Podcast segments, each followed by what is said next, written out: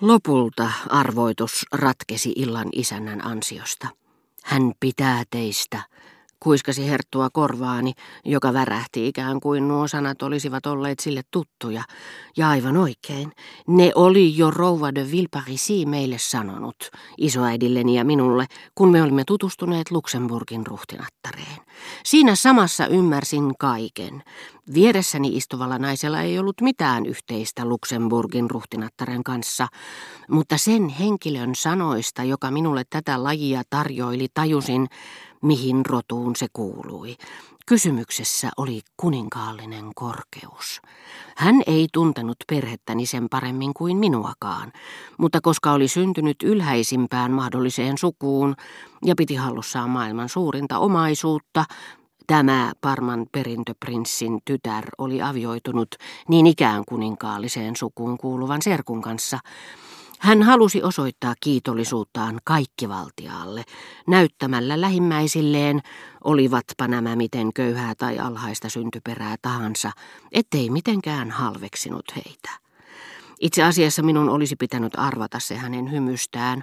Olinhan nähnyt, kuinka Luxemburgin ruhtinatar osti ruissämpylöitä hiekkarannalla ja antoi ne isoäidilleni kuin naaras peuralle Jardin d'Acclimatation puistossa.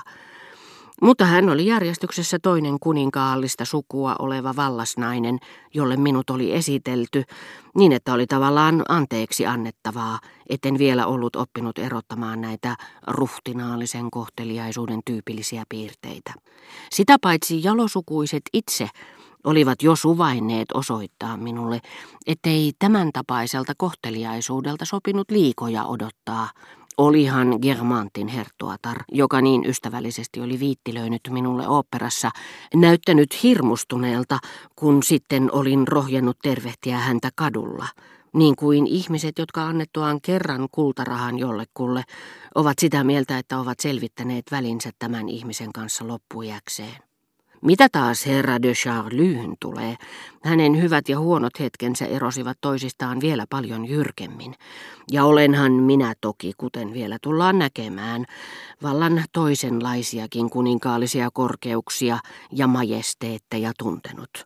Kuningattaria, jotka esittävät kuningattaren osaa, eivätkä edes puhu niin kuin heidän kaltaisillaan on tapana puhua, vaan täsmälleen niin kuin kuningattaret Sardun näytelmissä.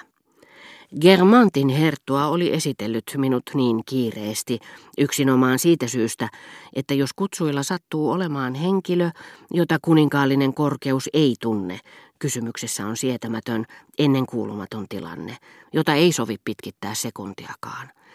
Sama vaisto oli saanut sään luun aikoinaan pyytämään, että hänet mitä pikimmin esiteltäisiin isoäidilleni.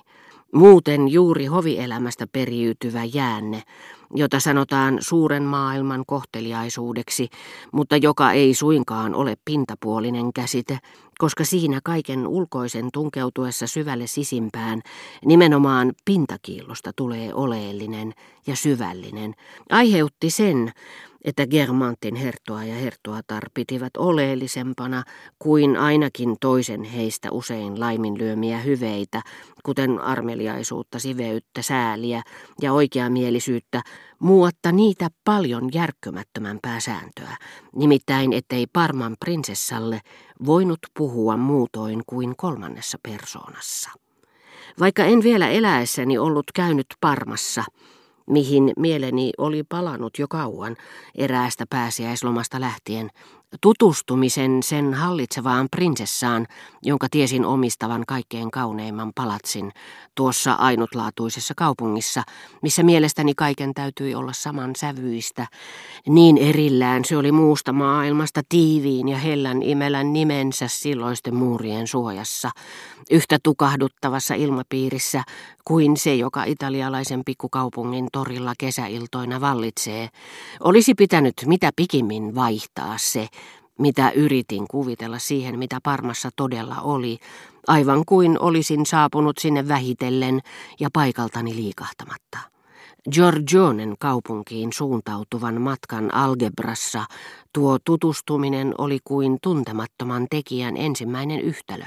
Mutta kyllästettyäni vuosikaudet kuin hajusteiden valmistaja siloista rasvapalloa, tuhansien orvokkien tuoksulla tuota Parman prinsessan nimeä, niin nähtyäni prinsessan itsensä lähtikin liikkeelle toinen kehityskulku, joka totta puhuen päättyi lopullisesti vasta kuukausien kuluttua, mutta sen aikana pusersin viimeistä tippaa myöten orvokkiesanssin ja tuuletin stendaalilaiset tuoksut prinsessan nimestä, ujuttaakseni tilalle kuvan pienikokoisesta tummasta, hyvän tekeväisyyttä harjoittavasta naisesta, joka käyttäytyi niin alamaisen rakastettavasti, että heti tajusi, miten ylemmyyden tuntoisesta ylpeydestä tuo rakastettavuus oli lähtöisin.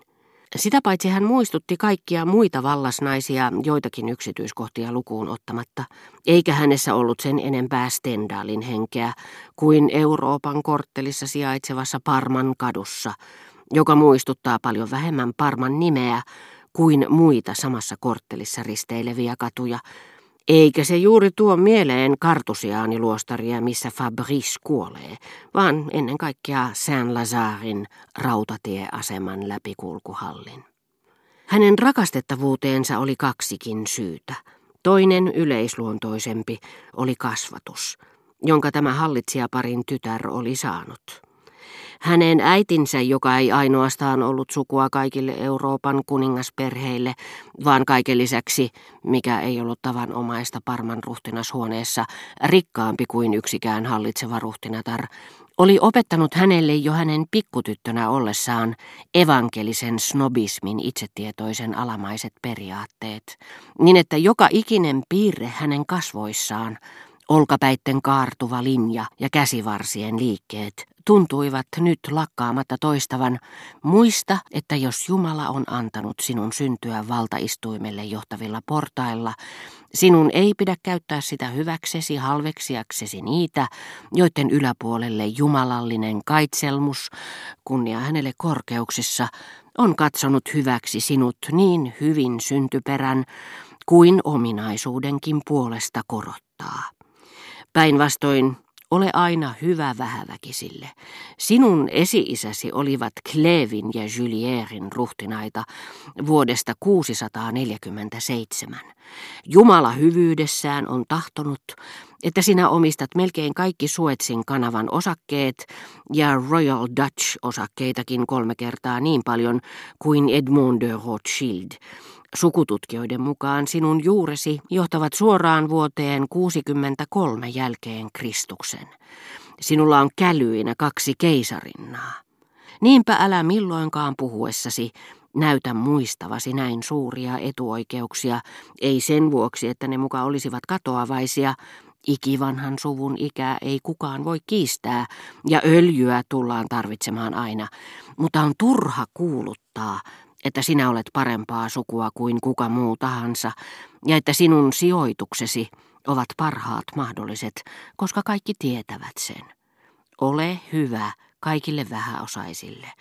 Auta niitä, jotka taivaallinen tahto on armossaan asettanut sinun alapuolellesi, ja anna heille se, minkä voit heille antaa, ilman että arvosi siitä kärsii. Toisin sanoen rahallista tukea jopa sairaanhoitoakin, mutta ei koskaan, ei missään tapauksessa kutsukortteja juhliisi, sillä siitä ei olisi heille mitään hyötyä. Se vain himmentäisi sinun hohtoasi, niin että hyvän tekeväisyytesi ei enää olisikaan yhtä tehokasta kuin ennen.